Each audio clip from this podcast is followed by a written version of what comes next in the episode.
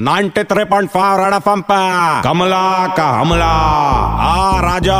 उस दिन का बात रहा, मैं सिग्नल पे खड़ी थी, अचानक से गाड़ी आया। मैंने गाड़ी का खिड़की खटखटाया तो खिड़की तुरंत नीचे आया। अंदर जाग के देखा तो समझा लीला बंसाली सपाला उसका दोस्त मेरा ऊपर आ रहा। उसका बोला हाय समझा हावर यो। वो गुस्सा में मेरे को देख रहा था और कुछ भी नहीं बोला। मैं बोला क्या बस क्या समझा, मेरे से बात नहीं करेगा? कह रहा वैसा गड़ा करके तू कहा और बोला मेरा कमला मेरा मुंह में 500 परी था इसलिए मैं बात नहीं कर पा रहा था। मेरे को अभी जाने दे, मेरा पद्मावती पिक्चर का शूटिंग चालू है। मैं बोला एक ही शर्त पे जाना देगा, अगर तू मेरे को अपना पिक्चर में आइटम नंबर देगा तो। बोला डॉट वरी कमला, ये पिक्चर दीपिका को करना था, अगले बार तेरे लिए कमलावती पिक्चर ही बनाता मैं।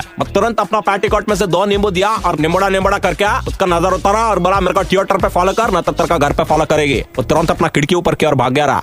कमला का हमला।